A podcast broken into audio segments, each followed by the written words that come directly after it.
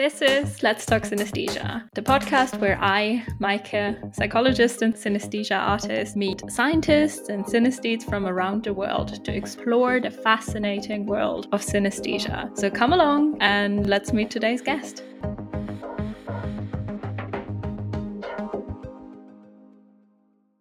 Welcome back to another episode of Let's Talk Synesthesia. Today I'm gonna meet a very special guest from Russia. Hi, Anton. Hello, thank you for having me. Thank you for taking the time to be on. I'm very excited for our conversation. So, your name is Anton Sidorov Dorso. I want to introduce you properly. Did I say it right? Yes, Anton Sidoroff-Dorso, yes. So, who are you? The big question.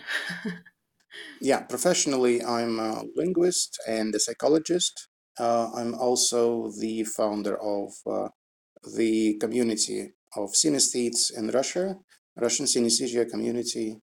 I, I have two functions worldwide, which is uh, first vice president of the International Association of Synesthetes, Artists, and Scientists, and I'm also chief research officer with uh, with with with the organization nonprofit organization called Journey Through the Senses.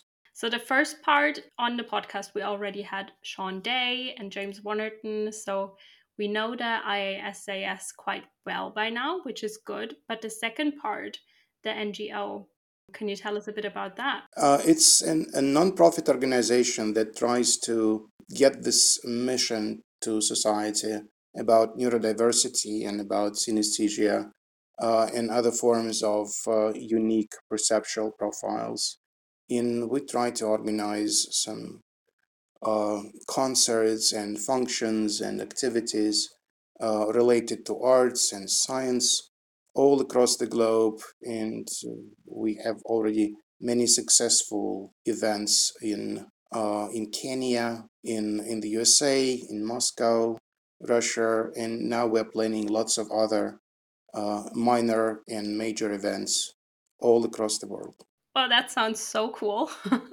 What's the next event? I want to be part of it.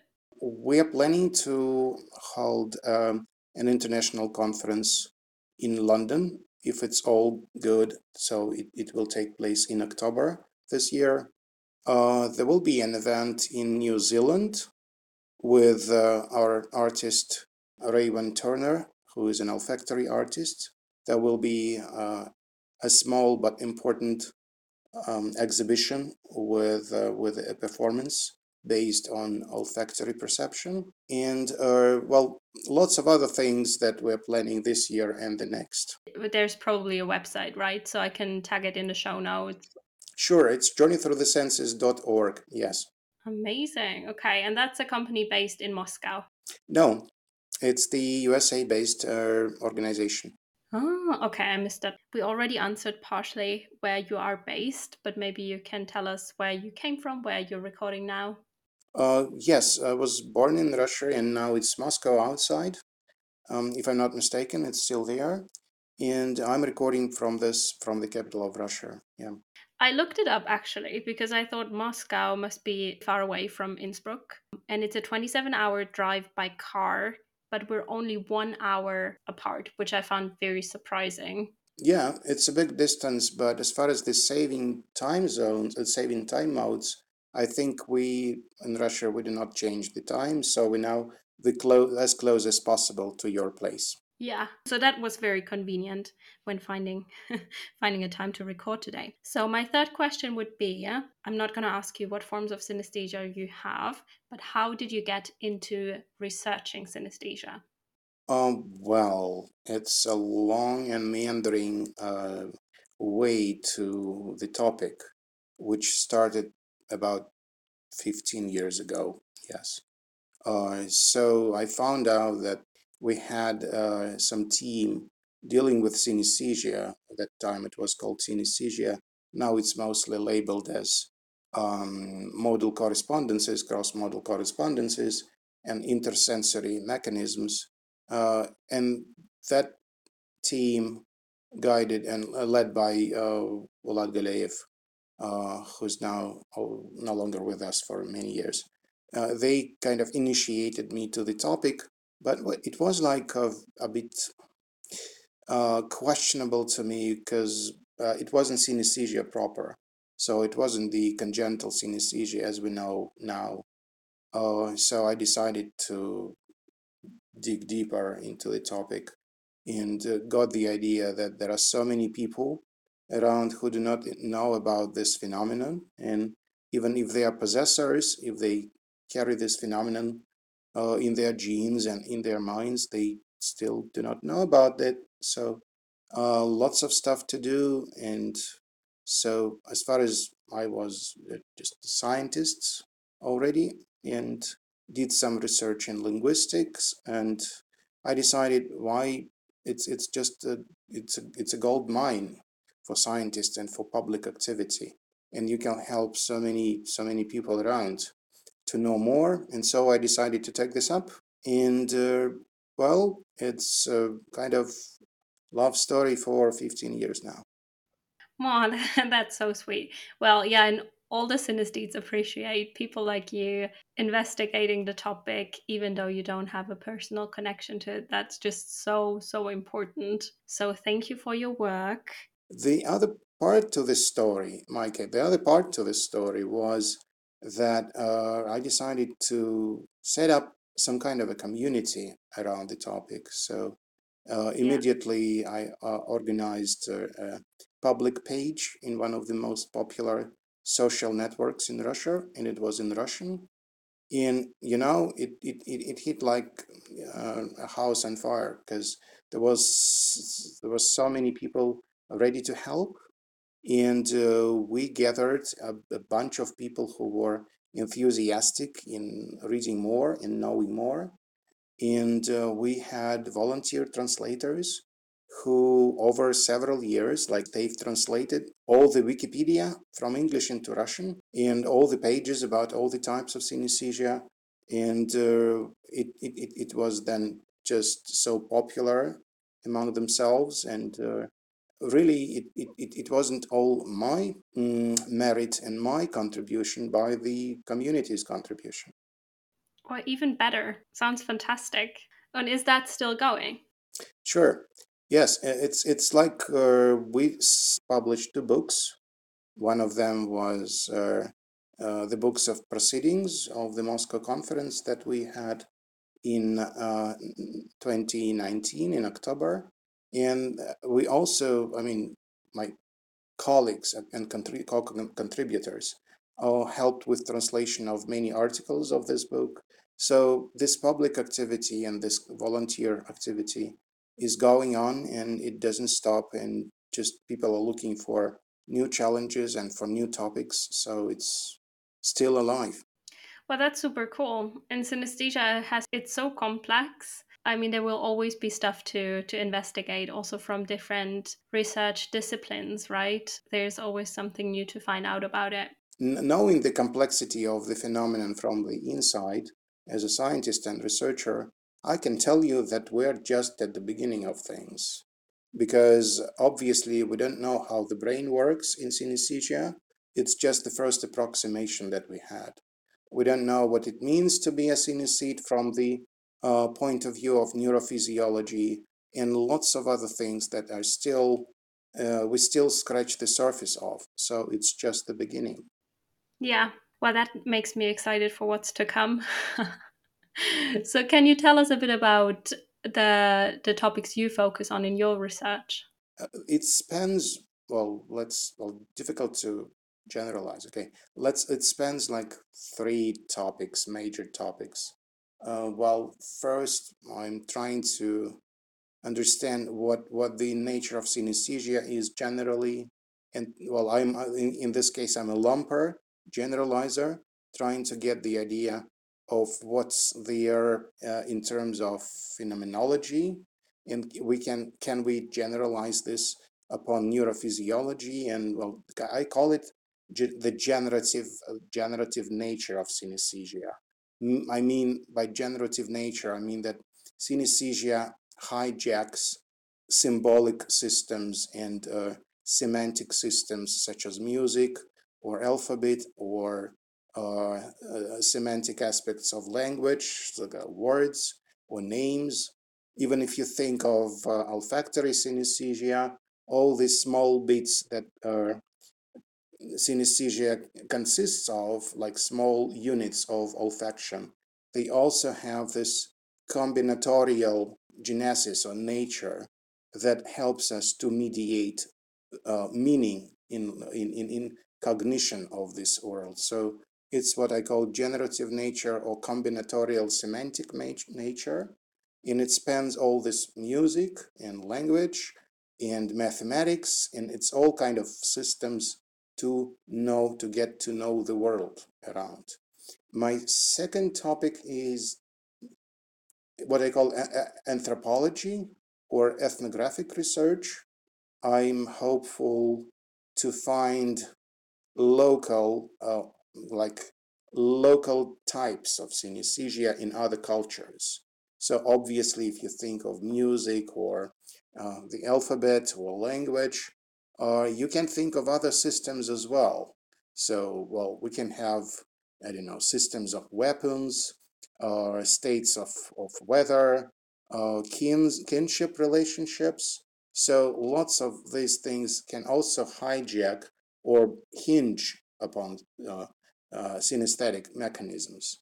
And this is the second one. And the third one, probably, well, it's better to be generalized as linking personality cognition and individual differences in synesthetes. But probably the umbrella term would be synesthesia quotient. So it's, it's like the synesthesia quotient is uh, an individual measure uh, among and between synesthetes. And that's the topic we want to focus on a bit more today. As I looked at a couple papers from you, and I'm very keen to learn more about it and hear firsthand what the synesthesia quotient, what the idea is, what the variables are, and also the like hopes and limitations of this.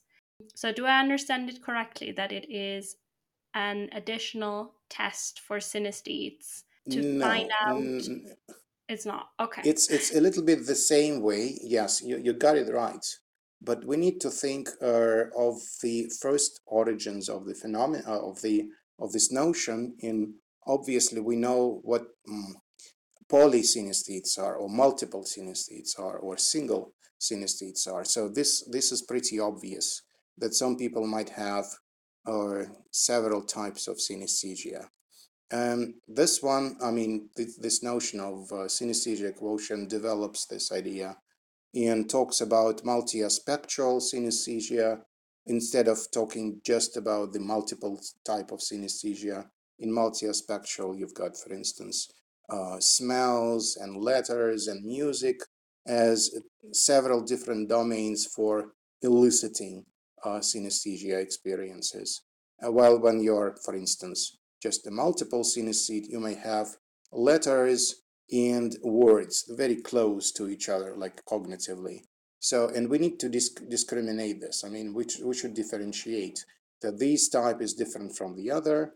And so we have our individual measure as characterizing an individual case of synesthesia as single, as multiple, as multi-aspectual, multimodal, and you've got like a whole branch of a whole like network of types and we put it linearly into what is called uh, synesthesia quotient from say 1 to 50 like you've got a score uh, and this is what uh, synesthesia quotient is about but it doesn't stop here and if you want me to develop this i can tell you more yeah I, I do want you to explain a bit more, but I also have a couple questions. So, a person with a synesthesia quotient of one would have no synesthesia at all, or what would the profile look like? If you have zero, you're a non synesthete. Okay. If you have one to say 10, it's very conventional. So, yeah. one to 10, it's like uh, you've got weak synesthesia. And if you've got 50, you've got multiple types of synesthesia, and both that are cognitively uh, complicated and uh, in terms of modality, there are lots of modalities involved. So this is kind of two extremes from mm-hmm. having just a single type to having multiple types in multiple domains, in multiple cognitive domains, in multiple modalities. This is yeah, it. Exactly. No, that's exactly what I wanted to get behind. Okay, very interesting. So, what are the hopes? Uh, well, hopes are that we can apply this in studying the synesthetic brain in general. So, for instance, you know about uh, uh, some uh, you know, some differences on synesthete's brain, and you know that this is a, a kind of a synesthete with a lower score uh, in uh, synesthesia quotient, and this one is a higher score. And this kind of a contrastive case can help you uh, differentiate synesthetic brains generally. So you know that this is a contrastive case, so you can just derive from the MRI scans or from other measures that you can just put into groups and say what synesthesia is all about. So if you have uh, less synesthesia and more synesthesia, for science, this is a, a, rather revealing case if you could differentiate these type of uh, individual measures. Uh, you can apply this to you know sibling studies, to brain studies, uh, and to other psychological and neurocognitive studies just to see if this comparison works on other planes and in other domains. And this might be insightful. This might be. I did my research uh, with personality and cognitive traits, and I can show you there is a whole profile, a kind of a set of clusters or cluster of uh, aspects that do uh, hang together when synesthesia is high. And they kind of less expressed, all of them are less expressed when synesthesia is lower. And it goes like uh, hand in hand, what we call correlation. They correlate with each other all along the correlation with the synesthesia quotient, with the individual measure of synesthesia. Oh, okay, that's interesting. So personality traits are higher when synesthesia is higher too. Yeah, some of them, not all, but some of them. For instance, yeah, just in my study, it was uh, seeking for intellectual impressions. It was part of seeking sensory sensations. Well, there is a notion in psychology. Uh, and part of this is seeking for intellectual impressions. And this one was obviously on and going along the same trajectory with the uh, with the uh, synesthesia quotient. There, there were a couple of less uh, distinct uh, individual differences, but that one was quite high. So, in your research now, and maybe also in the research of other labs around the world, is the synesthesia quotient inventory used already to make like that distinction between groups and make it so I imagine it's like a tool for scientists to look at it even not uh, it's it is used uh, but okay let me just say that it's not as much as i wanted to but uh, there are a couple of other cases when a similar notions or i mean individual measure can be used as well. I know that jamie ward has got his own idea about how to measure linearly this uh, type of this aspect in synesthesia and uh, there is also this index from the Eagleman battery, uh, which can be used as well as uh, some indicator of the individual, you know, amount or magnitude of synesthesia. Uh, it's less reliable, but because we know that consistency as such cannot be a measure of uh, magnitude. But in, in some approximations, probably this index can also be used as an individual measure in synesthesia.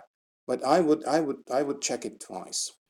So you're saying that the synesthesia quotient inventory is a bit more reliable? Yes, because it's more analytical. Uh, when I just tried developing this, designing this quotient, I tried to think about all the aspects in neurophysiology, in neurocognitive science, back 10 years ago and try to include all the possible aspects that we can generalize synesthesia into, such as modalities and uh, uh, whether the synesthete is, synesthete is uh, of projective of the projective type or association, So everything should be included at the initial phase.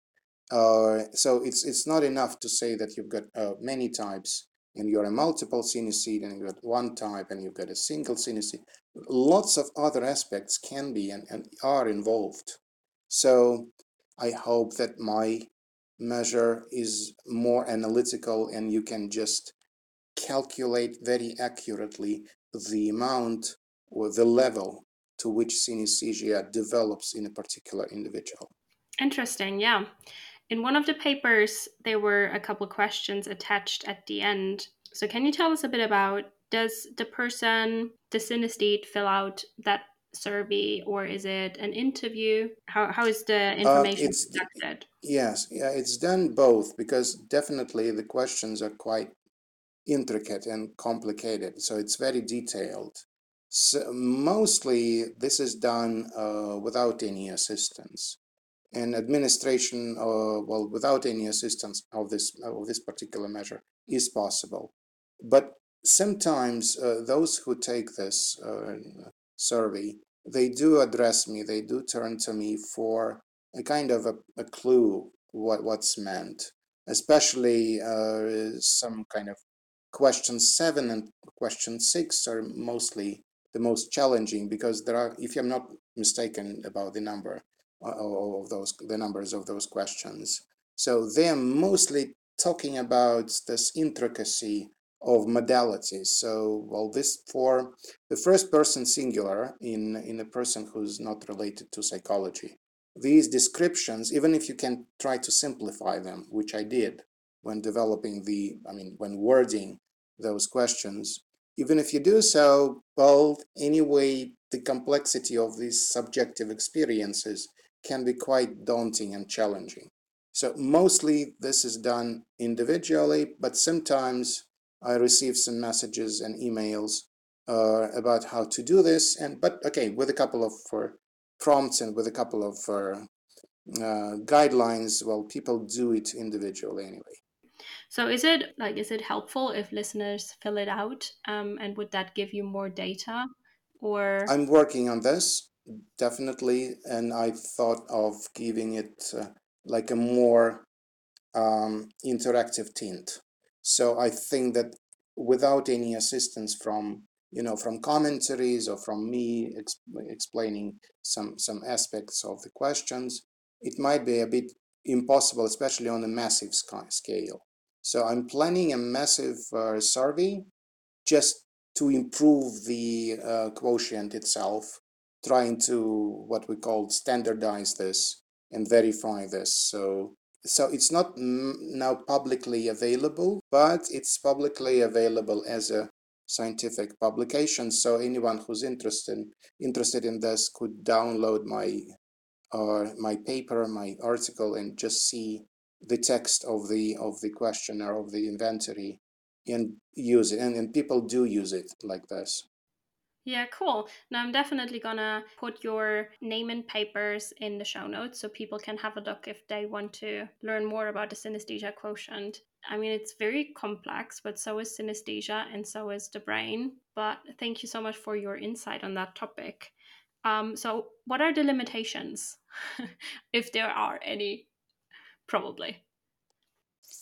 As any inventory, and pencil and paper inventory or pencil and paper test, addressing the self-report. So what we rely here uh, is uh, we rely on uh, self-report. And there are always like subjective and objective limitations of self-report in psychology, and we are aware of this. Well, another limitation, yes, another limitation might be that it's not very much standardized now. Some of the points, though they may be very insightful and informative about the subjective experience in individual case. They might be a little bit redundant, so to speak. So, though they do not crisscross, I mean, they do not overlap in terms of topics and in terms of experience, description of experiences, they maybe are a bit uh, redundant in terms of uh, what we call factor, or, well, to, to put it simpler, reason or cause. Uh, and standardization is important now at this phase of, of, of, of uh, development of this uh, inventory. So this is another limitation. Uh, I always advise those testees who's, who's taking this inventory first to take the Eagleman battery test because it gives you a verification number like are you actually a synesthete or a non-synesthete and after that you can measure how much synesthesia, synesthesia you've got. Well for sure i'm simplifying here a bit uh, so it's not just how much you've got it's just this overlapping between genetics and environmental influences and how they translate i mean those influences into our specific subjective experience Mm, okay, that's a very important clarification. Thank you. That makes sense. And our listeners are from all parts of the world, from different backgrounds, from different professions, and different ages. So I think you you gave a good summary of like what is it in very simple non-academic words to what is it actually in an academic context. So thank you. Do you want to add anything to the topic of the synesthesia quotient or would you be down to look at the synesthesia conference that happened in Moscow in 2019? Mm-hmm. That's an interesting point to remember and to reflect on. Just we have something that unites us, and there is something like a good tradition of uh, studying synesthesia both in Russia and both in uh, in other countries. So this was the idea. I remember that we've got people from 50 countries and uh, around that number that we calculated and it was a it was a real real festival of four days or even five days we started at the museum of moscow then there was another partner who was the tchaikovsky uh, state conservatory in moscow and then we've got this um, um, moscow uh, in Moscow University of Psychology and Education, who was one of the three major partners. And it was a real festival of, uh, of openness, of friendship, and of uh, sharing our synesthetic and uh, scientific minds with each other. Well, that sounds so cool. I wished I would have been there. So I think that was one of the biggest conferences in the like synesthesia community history, wasn't it? Yeah, people say so. I do not compare magnitudes. It wasn't my idea that it was just a good atmosphere and it was just so heartwarming to see so many friends here on my soil in Moscow, in Russia, so many big names uh, of uh, of the synesthesia community and uh, of, of, of science and academia so my my first impression was that oh gosh, how many good people came here, and that we could you just see each other. And I was uh, yeah you know very encouraged by those people who came. Yeah, but people say so. This was the biggest event in memorable in memorable history. Yes, over these thirty or forty years. Well, I mean, what you just said sounds a lot better than just being the biggest conference. It sounds like a very, just an amazing event where you could connect and, and enjoy this amazing community and feel like. Yeah, I was surprised. I was really surprised how friendly and welcoming all those uh, organizers were. And the Tchaikovsky Conservatory, and they gave us two days, and with all their stages, we, we, we had the big stage and the small hall uh, for experimental music, and we had uh, this uh, lecture hall in the psychology and education university in the Moscow Museum also was uh, very involved in giving us the space for a, a small welcoming uh, symposium. So really it was, I think that was the better uh, Russia that I would like people to remember. Mm. Well, wonderfully said. Yeah. So, what can we expect for the conference in London this year? It's difficult to predict and uh, expect anything because we're still preparing it. Yeah. And uh, yeah, well, I cannot promise anything because mostly, uh, Maybe a good atmosphere. I guess that's what absolutely. Uh, well, uh, I mean, I mean, so, and this is all about synesthesia. Synesthesia is is an atmosphere in terms of joining people, joining senses, joining the minds, and lots of other, you know, you know, these big crisscrosses in our lives. And for some people, it's very sensitive and it's very uh, personally important. And this is also gives uh, a little bit of motivation. And another component besides like the personal experience and science is that it taps so much into like the arts and music and all of these other Absolutely, yes. the last question on my list would be if you could give us any insight and on what it's like to be a synesthete in Russia and how it changed changed over the last let's say decades. I think that the better person to ask will be your next guest, uh, Yelena Lastovina, who is a synesthete. I'm very interested and intrigued to hear what Yelena has to tell about her experience as a synesthete and her personal experience of being a synesthete in Russia and also the conference in Moscow that she attended. Yes, Uh, she is a very active um, member of our community, uh, and she's helpful. And I think that she might have uh, better and deeper insights, uh, both personal and communal. And uh, yes, I think that it's it's going to be a very interesting talk too. Perfect. I mean, that's just the best of both worlds the science perspective and have the personal perspective and just bring it all together and understand being a synesthete better step by step. That's what my podcast wants to do. As the initiator of this uh, series of podcasts, I think that you've been contributing to the same idea of giving people choice of their self identity, differentiating people, and just giving this uh, fabric of humanity a, a clearer face uh, of, of both agency and self identity. Wow. It just needs a it needs a stage and a safe space to to talk and explore it. And yeah, I'm really trying to do that. Before before we wrap it uh, we we wrap it up, I would like to invite all your listeners to what we call our synesthesia seminars this autumn. It's going to be like an autumn of synesthesia that the International Association of Synesthetes, Artists, and Scientists is organizing in collaboration with uh, the University of St Andrews in uh, Scotland.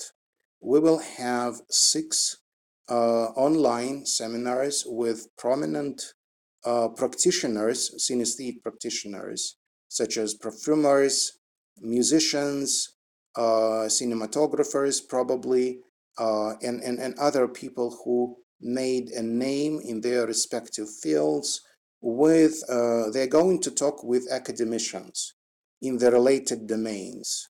So it's going to be like uh, like an insightful exchange of uh, talks and uh, question and answers from both themselves and from the audience. So I'm inviting all your listeners also to join these seminars this autumn. Wow, that's so cool. I love it. And how how can we sign up for this? Uh, we will have an announcement soon. I think that mid uh, somewhere mid midsummer uh, we will just make an announcement. Uh, now what we're doing is uh, gathering people who are going to be our guests and contributors. So we've uh, invited almost all of them and received agreements to take part. And so one of our guests will be Dawn Goldworm, who is the perfumer with uh, and other famous brands, and now she's working on her own. Or she was um, one of the creator, or probably the creator. Yeah, she was the creator of the Lady Gaga Black Liquid Fame perfume that Wow. changes color when you apply it to your skin. Uh, and so I think that it's very synesthetic to do to, to with a perfume, or when you when you think about not just the smell, of, of the perfume, but also how it changes color on your skin. And we are going to listen to those uh, other tricks of the trade and probably, uh, you know, some other strategies that synesthete practitioners use uh, to become to become acknowledged and successful. Wow, that's so cool. So listeners could even reach out to be one of the presenters. Yes, uh, so far we've got some. Um, we, we've already collected all of them actually, and uh, Okay. we do it on our own because we are trying to choose and pick those people who are already are made, uh, who are already prominent and renowned in their field. In in this case, yeah, in this case, yeah, it, it's it's going to be like we invite them and whether they accept our invitation or just uh, or otherwise we make the, this kind of couples we, we, we, make pairs of the academician and the practitioner. And we've got a very strict scenarios how to do so because we try to have some guidelines for presentations just to make them merge in terms of uh, topic, topics and research areas and interests.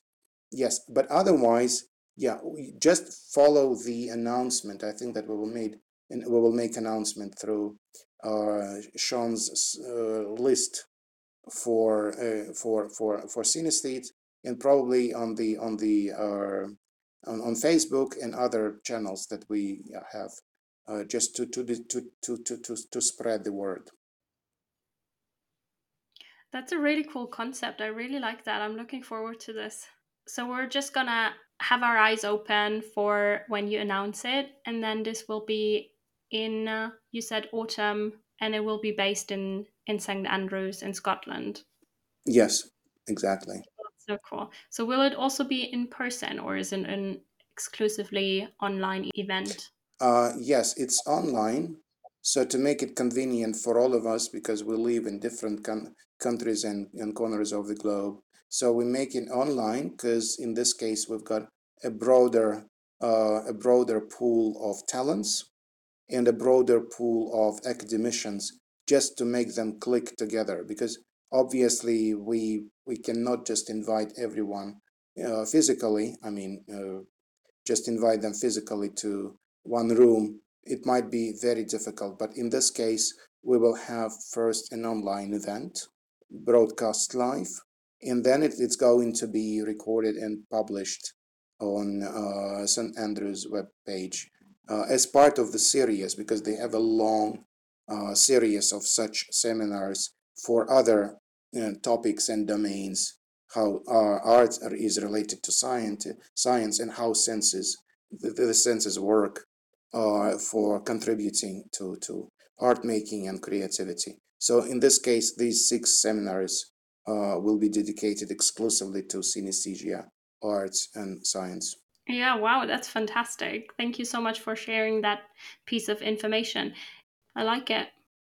So I'm just gonna say thank you so much for being on the podcast. It was a pleasure to talk to you and thank you for all the information on what's going on around the globe. It's very exciting and it, it's made me feel very connected today. I feel like I got a sense of the atmosphere that you felt in Moscow a couple of years ago. So that's cool. Thank you so so much, Anton. Yeah, yeah. Thank you for your series as well, series of podcasts. And it's been um, it's been a real delight talking to you and sharing with you about all this uh, exciting things uh, about synesthesia. Thank you. That's so kind of you to say. Likewise, thank you so much for being on and let's stay in contact and we might meet each other in in London at the next conference. Sure, yeah. Let's stay in touch. Have a lovely day. Yeah, see you. Bye. Bye bye. I'm now here with Yelena Lastovina. Hi, Yelena. How are you doing today? Hi, Maike. Uh, so nice to spend this morning uh, with you.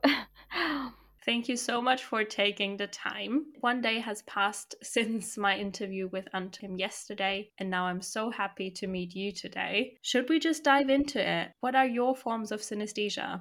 Well, what's your relationship with it? I have a grapheme color form, which is considered the most common, you know.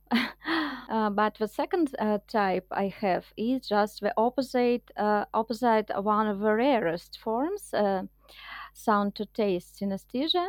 It's hard to me to say uh, which of them uh, appeared earlier, but my childhood memories uh, especially vividly connected uh, with the taste of words. Uh, first of all, with uh, names and. Um, my first synesthetic sensations is connected with my mother's name. Uh, her name is Marina. Uh, maybe you know.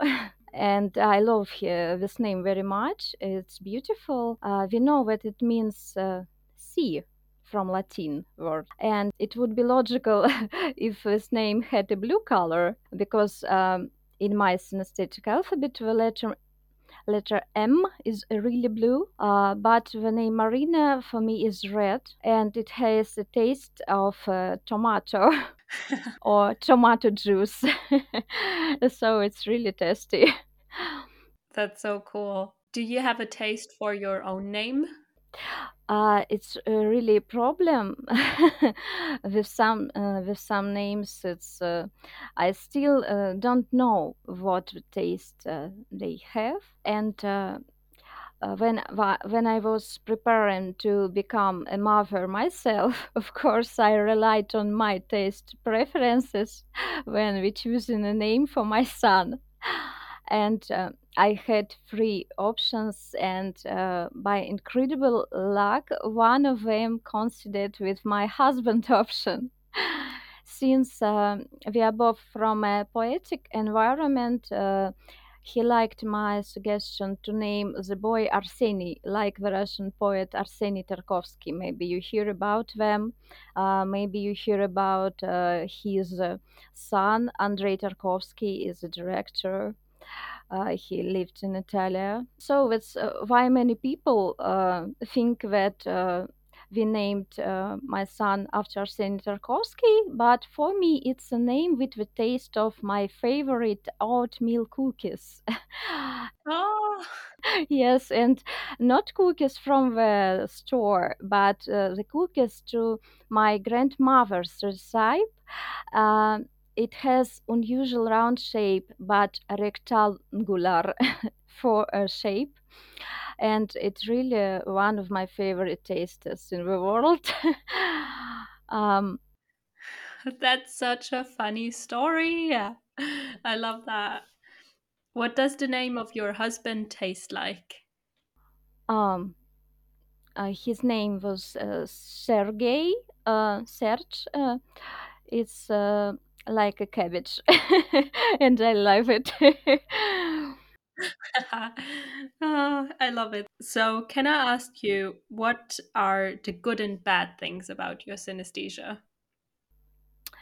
Um, my synesthesia has never burdened me, and uh, considering that I am, as it uh, fashionable to say now, a creative person, as you too, you understand, uh, it naturally helped me because in my case it is very easy to make my synesthesia a part of my creative method. You know, for example, the name Vyacheslav uh, tastes like a sweet and juicy pear. So uh, when I write the poem, I can take and encrypt this name um, so that no one will guess who this poem is dedicated to.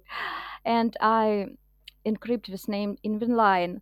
What is your name uh, that sounds like a sweet pear? And uh, the second example uh, is interesting because some words have not one taste but several at once uh, like a salad in which different products are mixed you know um, the name ilya uh, in russian uh, Il, Elias in english maybe yeah?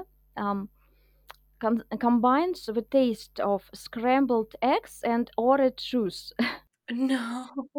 Uh, it, it's really a good uh, breakfast, you know. oh, that's so cool.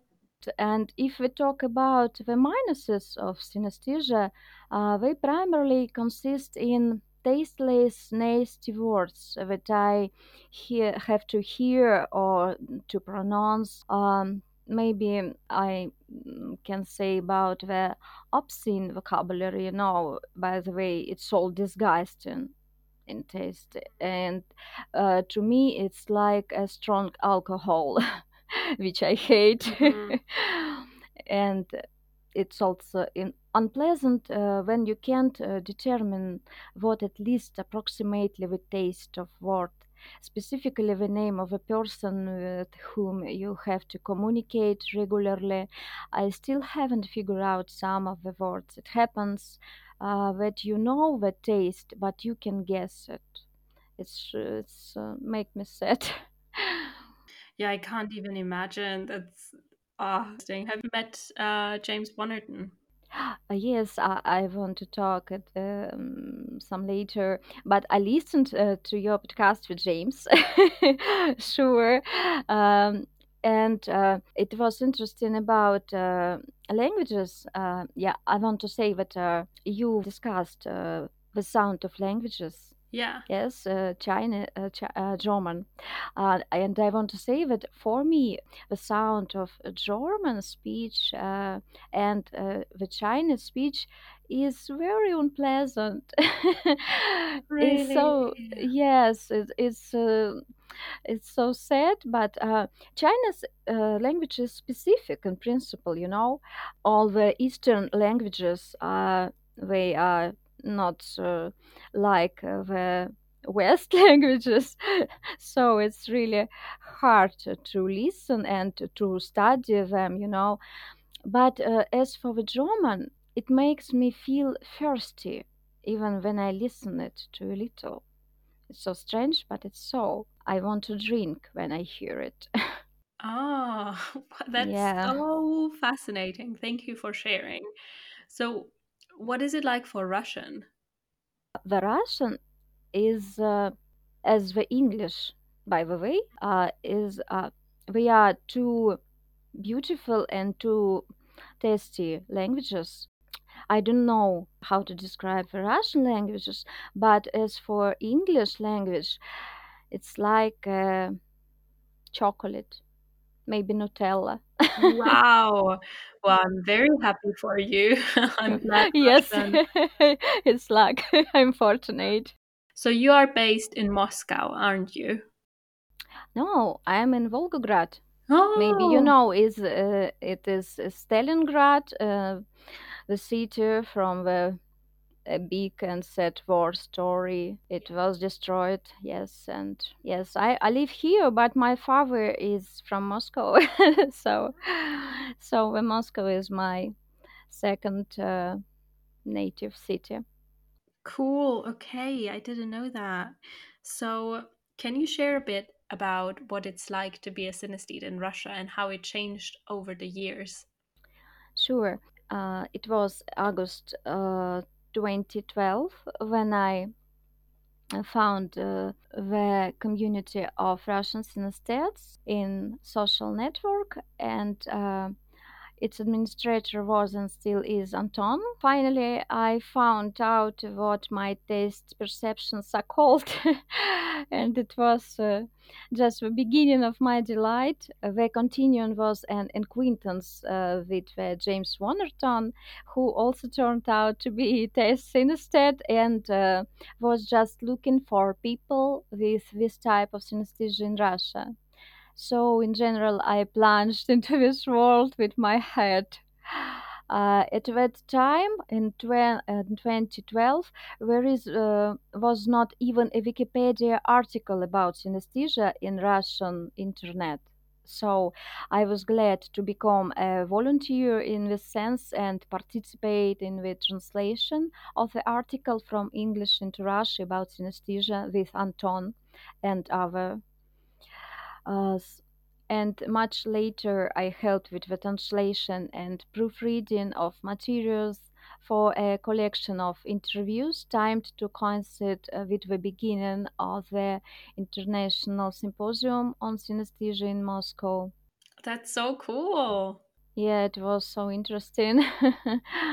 and uh, Are you talking about the international conference in Moscow? The symposium was that the conference in 2019? Yeah, yeah. Yeah. We heard Anton already speak about it briefly how how good it was and how amazing the atmosphere was and how nice it was to have everybody Yeah, in his country. Can you tell us a bit about what it was like for you?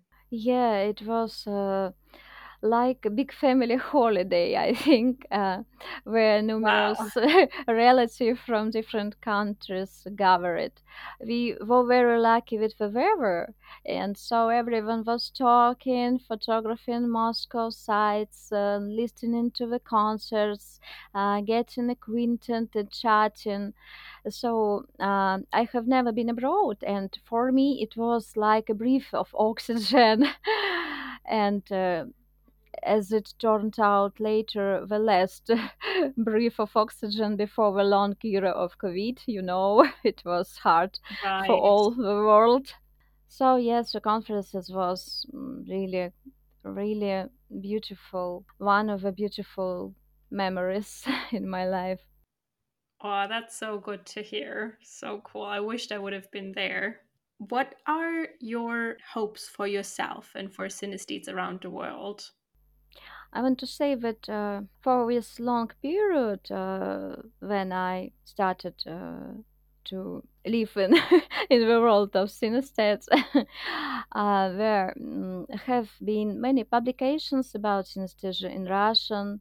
Uh, and even uh, the publishing house of Petersburg published book in Russian by a neurologist and synesthete. Maybe you know him, Joel Salinas, an American neurologist. Yeah, he will be on the podcast. Wonderful. I I didn't doubt in you. okay, good. um, and so um, According to the results of the Moscow conference, a collection was also published a year ago, and it, like the previous collection, can be read on website. Uh, but mostly people in Russia are still unaware of the phenomenon of synesthesia. And so when I start telling someone about it, as a rule, a person confuses uh, synesthesia with anesthesia of a synergy because the words are uh, sounds uh, similarly, you know. Yeah. And I have to explain what it is, and usually I resort to the help of uh, Vladimir Nabokov, who described his feelings, or to Arthur Rimbaud with his poem about vowel letters. But the most important problem in our country, I think, is even not uh, that people don't know, but uh, what they don't want to know about it. This is a special type of thinking, and it's uh, really, I feel disappointment. So you would want people to to be more open and interested and curious. Yeah, yeah, sure, because it's really an important thing, and uh, Anton does uh, so many good things for people to know about it. Because uh, if you you know that your child has synesthesia, you can help your child uh, to feel uh, better in this world. Because it's really a problem if you don't have a friend uh, who can uh, who you can speak to about your synesthesia. It's really a problem. It was my problem, and uh, it's uh, to people who understand us and uh, That's so true. And that's also the reason why I started my own psychological coaching business because I want to help families and and children with my clinical background and synesthesia background just understanding what it is because it's so like you said so important to understand yourself and your kid to support properly. And it's fascinating as well. Like it's just an amazing aspect of our being that should really be embraced and, and not suppressed. Mhm. and about my hopes for myself and other synesthetes around the world i can say that uh, after everything that has happened over the past year i only have hopes for light at the end of the tunnel i know that uh, anton is uh, too pessimistic about the situation in the world too many doors have slammed shut and continue to slam shut. I still can't believe what had happened, but but life goes on, and even in my uh, provincial city, exhibitions of young artists and uh, new theater projects are opening, and uh, book festivals, music festivals, and art festivals are taking place. So it uh, gave me a little hope that life goes on. Yeah, I'm glad to hear that. Ah, it, it's it's hard times well, Yelena, thank you so, so much. It was lovely to talk to you. Thank you so much for your insight. It was so nice to meet you. I hope, yeah, I hope things improve. And I'm sending you a big hug from from Austria and hope those slammed doors open again slowly one at a time. Yes, thank you too much to you. it's so cool that uh, James proposed to me to talking with you. I was so happy. Oh, right. He connected us. I forgot. It was weeks ago. Exactly. He did that. yeah. James, if you're listening, thank you for connecting, for connecting us. Cool. Have a lovely day, Yelena. Thank you so much again. And let's stay in contact and hope we speak soon. Okay. Thank you. Bye. Bye bye.